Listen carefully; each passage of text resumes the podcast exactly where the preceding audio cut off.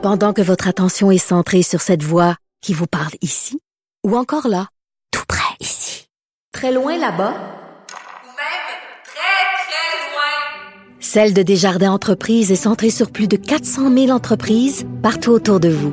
Depuis plus de 120 ans, nos équipes dédiées accompagnent les entrepreneurs d'ici à chaque étape pour qu'ils puissent rester centrés sur ce qui compte, la croissance de leur entreprise. Parce qu'en immobilier, pour être à son affaire, suivez les conseils de nos experts. Via Capital, les courtiers immobiliers qu'on aime référer.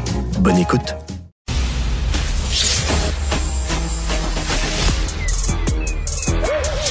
Mathieu Bocoté, Il représente un segment très important de l'opinion publique. Richard Martineau. Tu vis sur quelle planète? La rencontre. Je regarde ça et là, je me dis, mais c'est de la comédie. C'est hallucinant. La rencontre. Bocoté, Martineau.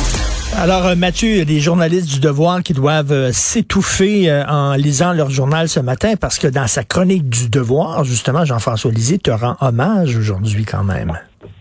Ben, j'en étais, j'en étais flatté, j'ai lu ça, j'en étais honoré. Et bon, ça fait référence au travail que je fais, que je fais en France, ça fait référence à l'émission que j'anime, aux différentes émissions auxquelles je participe. Donc j'en étais, j'en étais tout simplement touché. Euh, je sais pas quoi dire d'autre, sinon que je, je l'en remercie pour cette marque de considération, qui est d'abord une marque d'honnêteté. Euh, je- J'entends par là que souvent, quand on parle de nous dans les médias, c'est Mhm. pas toujours exact. hein. Et là, pour une fois qu'on dit quelque chose d'à peu près vrai, que ce soit critique ou non, puisque c'est vrai, je me, ne serait-ce que parce que c'est vrai, je me contente de m'en réjouir. Ensuite, l'appréciation me, me plaît aussi, évidemment. Ben, ça nous amène justement au sujet dont tu veux discuter parce que justement euh, la- la- la- l'équilibre des, des, des opinions euh, dans les médias. Il y a cette journaliste donc après neuf ans de loyaux service à la CBC qui a claqué la porte en disant c'est un repère de woke. Ce n'est plus possible de faire son métier de journaliste de façon sérieuse et rigoureuse. Qu'est-ce que tu en penses? mais que c'est tout simplement exact et que de temps en temps, des gens quittent une boîte parce que ce n'est plus possible d'y évoluer. Dans les circonstances, de quoi parle-t-on? On parle d'une journaliste qui dit Radio-Canada, dans les faits, confond aujourd'hui l'information avec le militantisme. C'est-à-dire que globalement, on va nous dire les, les questions de fond, les questions sociales, les questions classiques, les questions économiques sont toutes éclipsées par les questions qui relèvent du discours de la diversité ou des, de, de l'univers woke, des discriminations, comme on pourrait bon, dire, on voit des discriminations partout aujourd'hui, cela dit. Donc, elle nous dit l'espèce de politiquement correct hégémonique à Radio-Canada fait en sorte qu'il n'est plus possible de faire un travail honnête d'information dans la boîte. Alors, ça ne veut pas dire, il faut dire aller au Canada anglais, où c'est beaucoup plus radical que chez nous. Ça ne veut pas dire qu'il n'y a pas des bons journalistes à Radio-Canada, ça ne veut pas dire qu'il n'y a pas des gens qui font du travail honnête à Radio-Canada. Ça veut dire qu'il y a une forme d'orientation éditoriale de plus en plus marquée dans la boîte, avec ce problème très particulier. Il s'agit évidemment d'une boîte financée avec l'argent public qui est censée non seulement faire un travail non militant, mais plus encore, s'il veut s'ouvrir à des courants de pensée, ça doit être dans une perspective pluraliste, une diversité de points de vue.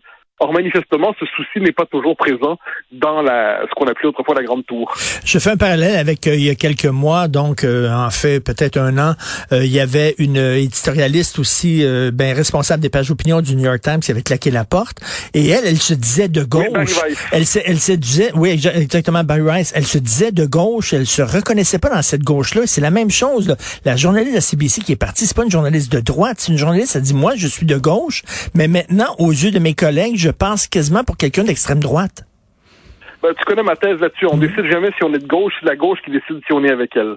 Or, euh, sur le coup, puis celui qui aujourd'hui n'embrasse pas l'agenda woke est classé à droite. Or, le drame, c'est que pour certains à droite, on s'en fout, mais pour d'autres qui se veulent de gauche être classés à droite, c'est comme si on est condamné aux enfers.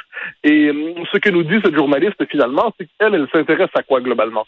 Elle s'intéresse aux questions sociales classiques, elle s'intéresse à la situation, euh, appelons ça des, euh, des populations fragilisées, hein, des, des, des, des classes sociales défavorisées, préoccupation classique de la social-démocratie, eh bien, se, se préoccuper d'abord de cette question aujourd'hui suffit pour se faire marquer à droite dans l'espace public, parce que ça veut dire qu'on n'accorde pas un primat aux questions d'identité liées au multiculturalisme, au néo-féminisme, à l'idéologie woke et ainsi de suite. Donc, ce n'est pas très surprenant, mais c'est néanmoins révélateur. Puis là, on est, on- c'est comme quelqu'un qui a, qui a vu la bête de face, qui était présente dans la boîte et qui en ressort, euh, sinon traumatisé, à tout le moins exaspéré, et qui sent besoin de dire sa vérité sur sa boîte, Ce qui ne veut pas dire, soit dit en passant, que la boîte va changer. On a plutôt l'impression qu'une forme de, corps étranger vient de s'en extraire. On verra pour la suite. Écoute, je me fais, là, pour les fins de la discussion, euh, Mathieu, je me fais l'avocat du diable. Euh, N'est-ce pas normal que dans une boîte, quand c'est le temps d'embaucher, ben, qui s'assemble se ressemble et que tu as tendance à embaucher des gens qui pensent comme toi? Euh, je oui, bien sûr. Mais justement, c'est pour. Alors, il y a deux choses. Une différence entre une boîte privée et une boîte publique, premièrement.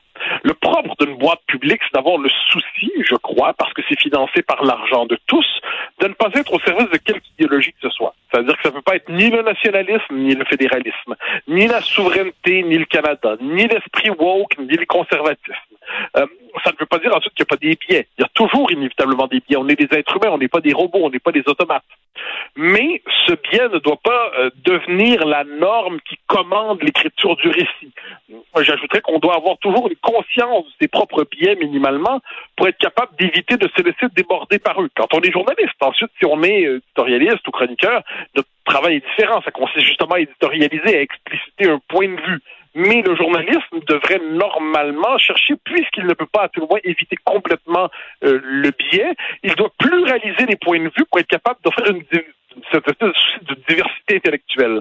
Or, c'est trop souvent la part manquante, et on le peut le dire avec une certaine tristesse, en fait, parce que les, les médias publics ont des moyens que d'autres n'ont pas souvent pour mener, pour faire des émissions consacrées qui répondent pas à la logique du marché, mais qui peuvent néanmoins, qui sont nécessaires, des émissions littéraires, culturelles, et ainsi de suite. Euh, des grands moyens pour avoir des correspondants partout dans le monde, c'est pas un détail non plus. Or, ce que l'on voit finalement, ce devoir, ces moyens qui devraient s'accompagner d'un sens de devoir particulièrement élevé, mais ce, le sens de devoir se vit comme un devoir militant, se vit comme un devoir euh, presque de prêche, un devoir euh, de prêtre et de curé qui nous explique ce qu'on doit penser et pas penser. Et ce que nous dit cette journaliste en ayant quitté Radio-Canada, c'est tout simple. Elle ne nous dit plus, euh, elle ne nous dit pas, je, mon idéologie, je ne pouvais pas y faire la, en faire la promotion. Elle nous dit, je devais adhérer à un discours pour avoir le droit de faire mon travail. Eh bien là, c'est là tout le problème, cette espèce de, de conviction obligatoire qu'on doit non seulement adopter, mais afficher publiquement pour avoir le droit d'évoluer en société. Et pourtant, là, pour une télé publique, la, la, la mission de Radio-Canada est très claire, à montrer les deux côtés d'une médaille, et après ça, laisser les téléspectateurs juger par eux-mêmes. C'est ça, oui, bien sûr. Mais, mais, tout en sachant que par ailleurs, elle doit aussi faire la promotion de l'unité nationale et ainsi de suite, oui, parce oui. que ça fait partie de Mission Canada, ce qui, bon, ce qui est un petit problème, ça, tout en passant. Mais, mais euh, il y a quand même cette manie, quelquefois, quand on est à Radio-Canada, Falardeau le s'en moquait souvent avec plaisir, quand elle disait, oui, on nous donne la météo de Winnipeg. Ouais, d'accord. on est au Québec, là. Mais le fait est qu'on doit donner l'illusion du grand pays. Mais au-delà de ça, tu as tout à fait raison. Le propre des médias publics, ça devrait être ce souci de diversité de point de vue. Or, ce n'est pas exclusif à Radio-Canada. La BBC, on le sait, autour de la question du Brexit, a eu des problèmes parce qu'on s'est dit aïe aïe aïe, ils sont tellement militants anti-Brexit que ça il fallait nuancer le point de vue. Il y avait la question des humoristes présents à on appellerait ça des humoristes chez nous euh, à la BBC qui étaient à peu près tous orientés de la même manière. Ce débat-là est très fréquent en France aussi, autour de France Inter, autour des euh, du service public de France Culture. Encore une fois, ça ne veut pas dire qu'on trouve pas des bonnes émissions sur tous ces, sur, sur toutes ces chaînes.